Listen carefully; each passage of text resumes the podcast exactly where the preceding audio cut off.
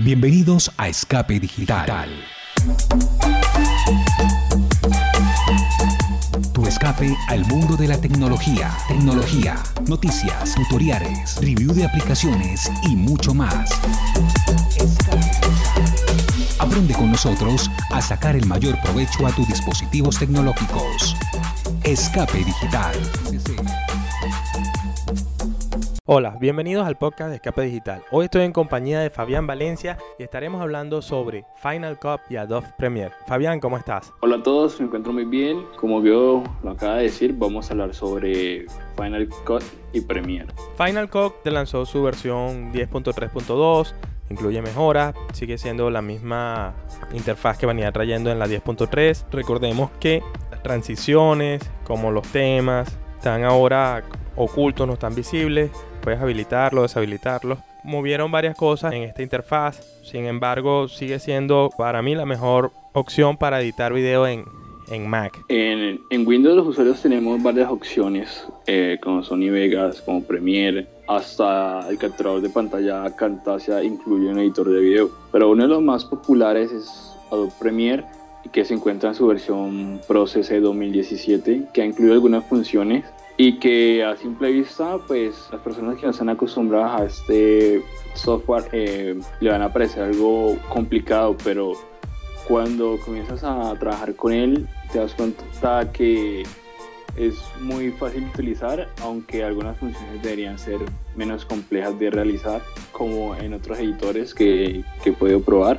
Pero el resultado final es muy bueno y tiene una buena calidad. Una de las cosas que me gusta de Final Cut, lo fácil por así decirlo, puedes recortar y esos clics como imantados que mueves, o sea, recortas un clic, así sea en el medio y se unen los otros dos que tienes a ambos lados. Eso me parece muy bien. Desconozco si se puede hacer en, Adobe Premiere. Actualmente estoy usando más Final Cut que Premiere. Como Fabián ciertamente lo acaba de decir, hay muchos editores de video. Usted puede editar un video hasta con Camtasia, iMovie, pero sigo trabajando con, con Final Cut de verdad que me gusta y siento que, el tiempo de edición es mucho más rápido.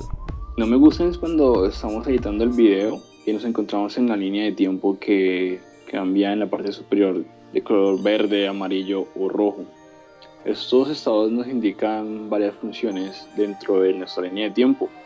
Si está en estado verde dice que nuestra secuencia está totalmente renderizada. Si está en color amarillo nos indica que no está renderizado, pero que no es necesario eh, renderizar en ese momento. En cambio, si está en línea roja, nos indica que no está renderizada. Tengo entendido que en Final Cut, según el compañero, eh, no es necesario realizar esta renderización mientras estamos trabajando con, con Final Cut. Es algo que a mí realmente me molesta cuando trabajo en Premiere y como soy usuario Windows, eh, pues eso es la mejor alternativa que tengo para editar videos y encuentro con ese inconveniente a menudo. En Final Cut todas las, renderizaciones se llevan como en segundo plano. Tú vas moviendo, agregando títulos, objetos. Eso se va moviendo con un relojito que tiene como un, velocímetro y ahí va renderizando. De hecho, Final Cut no posee un botón de guardado y no simplemente creas tu proyecto, la biblioteca y él se va autoguardando. O sea que inclusive puedes hasta apagar el Mac y el proyecto queda guardado. Lo que me encanta es eso, ese render que posee en segundo plano. A veces ni te das cuenta de todo lo que va haciendo. Él tiene también esas líneas de colores que indican el proceso, pero no es algo manual, más bien es algo automático y de verdad que se hace muy cómodo. Yo lo veo súper bien. Me encanta mucho, a diferencia de Adobe Premiere cuando tuve la oportunidad de trabajar con Premiere, es que aquí yo puedo cortar con más facilidad, puedo hacer el trim, hasta el zoom, recortar audios y hasta los keyframes son mucho más cómodos. En el caso de Premiere, eh, tiene un auto guardado, pero ese auto guardado es muy, muy prolongado, no es tan, tan frecuente. en el caso mío, eh, tuve un problema que por casualidad Windows se reinició automáticamente y cuando volví a utilizar Adobe Premiere, todo mi proyecto me da un error y no pude solucionarlo y me tocó volver a iniciar el proyecto. Cuando entramos a la interfaz de Adobe Premiere nos encontramos con diferentes menús. Esa interfaz no es fija. Dependiendo del menú en que, en que estemos, si es ensamblaje, edición, color, efectos, audio, alguna biblioteca, este menú va a cambiar. y es algo que no sucede en otros editores, que siempre su menú es fijo. Entonces eh, cuesta un poco acostumbrarse a, esta interfaz, pero ya cuando la dominas, eh, pues entiendes como tal cómo funciona, se te hace muy fácil. Para mí fue una ruta de aprendizaje un poco compleja, ya que cuando eh, utilicé el programa por primera vez, sabía muy poco, hay tutoriales en YouTube y en nuestra página miscapital.com también, pero son tutoriales que están muy bien explicados, pero que no, no te llevan tanto a, a, entender esa interfaz. Entonces me, me costó un poco tiempo adaptarme a ella y creo que hasta ahora es que entiendo manejar el Adobe Premiere de una manera adecuada porque hay muchas funciones que, que no encontramos y creo que la documentación de Adobe es un poco, eh, no escasa, sino un poco compleja de, de digerir. Final Cut tiene una buena documentación por parte de Apple. Sin embargo, creo que todo usuario debe leer, investigar y poner en práctica. La práctica es la clave de todo y te da las mayores respuestas. Entre más practiques, entre más hagas videos, más rápido realizarás tus proyectos. A mí me gusta mucho aquí como que la vista previa de, Final Cut, la importación, porque tienes el clic y si tienes un clic, un ejemplo de 5 minutos, puedes seleccionar un fragmento pequeñito, si tú lo deseas, de unos, apenas unos segundos y arrastras eso. No, no es necesario que arrastres el clic completo para luego recortar y seleccionar un, fragmento. Otra de las cosas que me gusta es los plugins. Todos los plugins que puedes agregar, los puedes probar. Aunque algunos, como en el caso de FX Factory, vienen también para Premiere. Desconozco si FX Factory está en Windows, pero en el caso de Mac puedes trabajar tanto en Premiere como en Motion o en Final Cut. En el caso de Premiere los plugins son un poco más complejos de utilizar.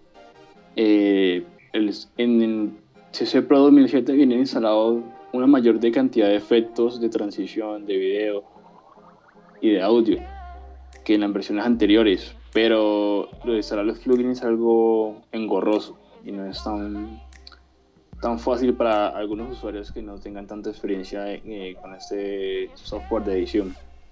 Me parece que Adobe debería mejorar algunas ciertas funciones de, Premiere. Por lo menos en esta última actualización agregaron la función de poder editar la frecuencia que anteriormente no se podía y que hay un caso muy especial que cuando trabajas en Mac y después vas a Windows o, viceversa, eh, tienes que colocar la realización del proyecto se utiliza QuickTime. En ese caso, si estamos en, Windows, debemos de tener instalado este programa para poder colocarlo con, QuickTime. El problema que conlleva es que si estás en, en Mac, automáticamente va a realizar la actualización con QuickTime y si vuelves el proyecto y lo abres en Windows, vas a tener algo de problemas en visualizar el proyecto porque no está con QuickTime. Y si ese ordenador no tiene instalado ese software, vamos a tener inconvenientes ahí.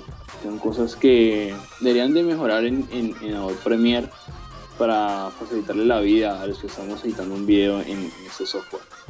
En este caso la instalación es muy sencilla. Bueno, obviamente muy poca gente compra el plugin original. Para nadie es un secreto de que la mayoría usa y usamos eh, plugins piratas por su alto costo, los cuales trabajan muy bien. Quizás no obtienes todos los beneficios de tu licencia, pero puedes trabajar con, ellos. FX Factory se activa muy sencillo. A mí me costó mucho eh, poder activarlo hasta que conseguí en internet un enlace que me traía un serial seeker. Y esto funciona es con como con una base de datos donde vienen los seriales y ahí están los, los códigos de los plugins. Cada plugin se instala de manera individual. No es un paquete de que usted licencia el, el FX Factory y ya licenció todos los plugins. No. Cada plugin que instales tiene que validarlo. Sin embargo, de que no posees todos los plugins, de que funcionan muy bien y puedes hacer cosas realmente asombrosas, efectos, transiciones que no son comunes ni están en, los otros editores de video. Eh, dentro de FX Factory, para los que no lo conocen, pueden visitar la página y ver que hay como varias compañías que hacen plugins y FX Factory es como el, es como la store, es como la tienda donde puedes ver todos esos efectos. Hay unos realmente impresionantes, muy buenos, inclusive hasta hay efectos que se ven en la televisión. En Premiere cuenta con una serie de efectos que realmente tenemos que tener un poco de cuidado cuando los vamos a implementar. Ya que cuando estamos en la línea de tiempo debemos elegir una escena o un fragmento de video para que nos carguen los efectos que tienen los videos. Cuando estamos en Premiere y elegimos una escena eh, o un fragmento de video, cada video viene con unos efectos por defecto. Esos cuáles son los movimientos, la opacidad y la resignación de tiempo. En movimiento vamos a encontrar la posición y la escala. Aquí viene a jugar algo muy importante que son los keyframes. Al, lado de cada nombre vamos a encontrar un reloj y es el que nos va a permitir eh, colocar keyframes en ya sea en posición, la escala, la rotación, el punto de anclaje y eso nos va a permitir generar diferentes efectos. Por lo menos si queremos realizar un, zoom en un video, vamos a elegir ese fragmento de video y vamos a, a colocar un keyframe en la posición, en la escala.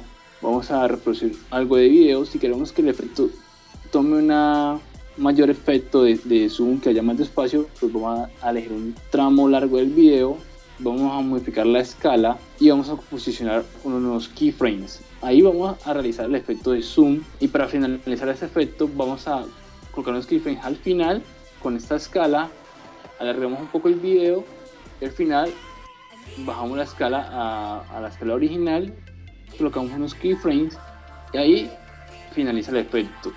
Eh, son cosas que son algo complejas que son en Premiere pero que cuando lo aprendes a hacer te resulta muy fácil. Pero si lo comparo con Camtasia, que es un capturador de pantalla que también incluye un editor de video, ahí llega el efecto por defecto. O sea, simplemente tenemos que arrastrarlo a nuestra línea de tiempo en la parte del video y se hace automáticamente, sin necesidad del usuario saber esos requerimientos como si debe ser en Premiere. Entonces, creo que Adobe debería eh, incluir ciertos efectos de esta manera como lo incluye Camtasia Studio como lo incluye otros programas para que usuarios que no sepan o tengan tanta experiencia con, el, con este software lo puedan utilizar o implementar de una manera mucho más fácil. En el caso de Final Cut, la previsualización es realmente impresionante. Tú eliges un ejemplo en la transición, te para sobre cada compañía de la que ya nombramos. Un ejemplo, Luca Visual Efectos Shufflet y allí vas viendo cómo se aplica ese efecto, esa transición que estás seleccionando a tu video. Si te parece, simplemente la arrastras, se aplica, hace el render en segundo plano y listo. Es muy muy cómodo y rápido, no, no tienes que, que aplicarlo para previsualizar. Simplemente con seleccionar el, el que te llame la atención ya ves cómo va quedando. En cuanto a los títulos, también aquí cada plugin es importante porque te viene con paquetes de transiciones, de efectos y a veces te incluyen títulos también. Los títulos los tienes ya del lado izquierdo en el menú de títulos. Puedes personalizarlo como ver el color, tamaño, recortarlos, modificarlos, todo eso. Algunos tienes que pulsar sobre el título para poder eh, aplicar color puedes agregar sombra y eso. Lo único que yo le agregaría a, la parte de título es un buscador o una estrellita de favoritos. Para, por ejemplo, para mí sería muy útil que yo agarre un título y lo marque como favorito, o sea, el que más uso. Me ayudaría más rápido a, conseguirlo. En cambio, tengo que grabarme el nombre, cómo es que se llamaba el título, un ejemplo, Embassy. Entonces tengo que ir y buscarlo.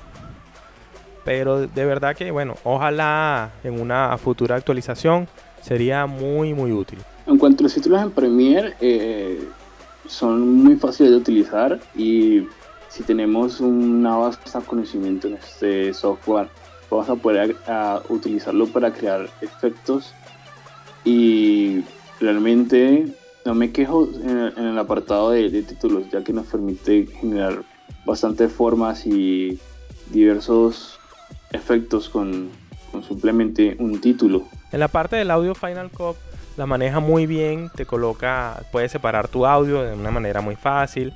Con la letra B lo deshabilitas, e igual las, capas. Lo que me encanta es que no tienes que crear como en Premiere eh, la secuencia ni, ni las líneas por lo que recuerdo era así, debes crear la secuencia para arrastrar, empezar a trabajar tu video. Aquí simplemente vas al video que tengas, como el crudo del video, lo arrastras y ya crea, lo crea en la línea de tiempo. Siguiendo con el audio, la calidad es muy buena, tiene sus botoncitos o, su línea donde si la subes le, le, subes el volumen, la bajas disminuye, la inclinación hacia la derecha hace un, un fade in como apareciendo y la inclinación hacia la izquierda hace un fade out.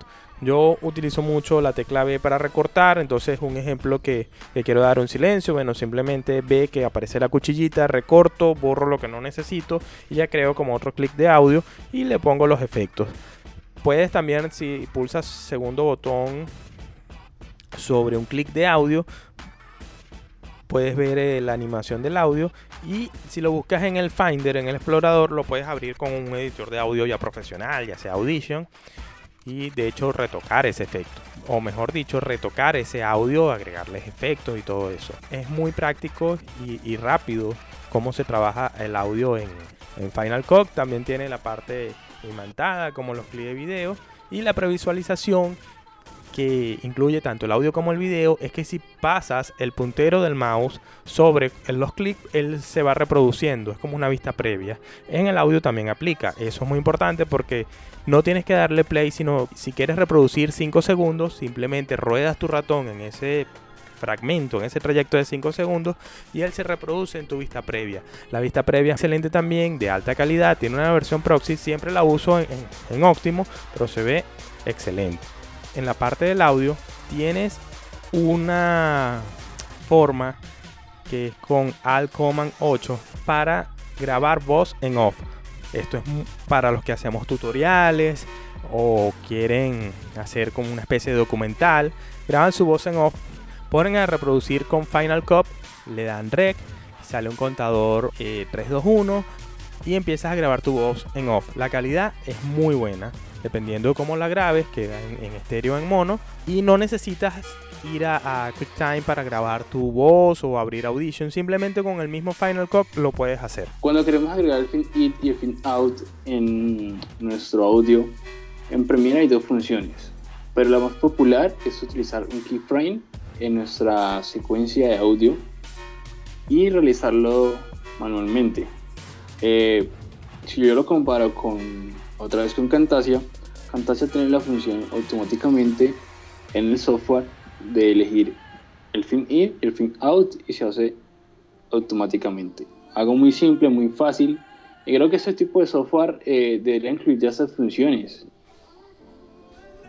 En cuanto a las transiciones, algo que sí me molesta en, Premiere es que no podemos previsualizar la transición antes de, de aplicarla. Esto es una gran desventaja ya que si no nos conocemos todas las transiciones de memoria, debemos eh, probarlas todas una por una. es algo engorroso y que nos quita tiempo si queremos ser más productivos en nuestro trabajo.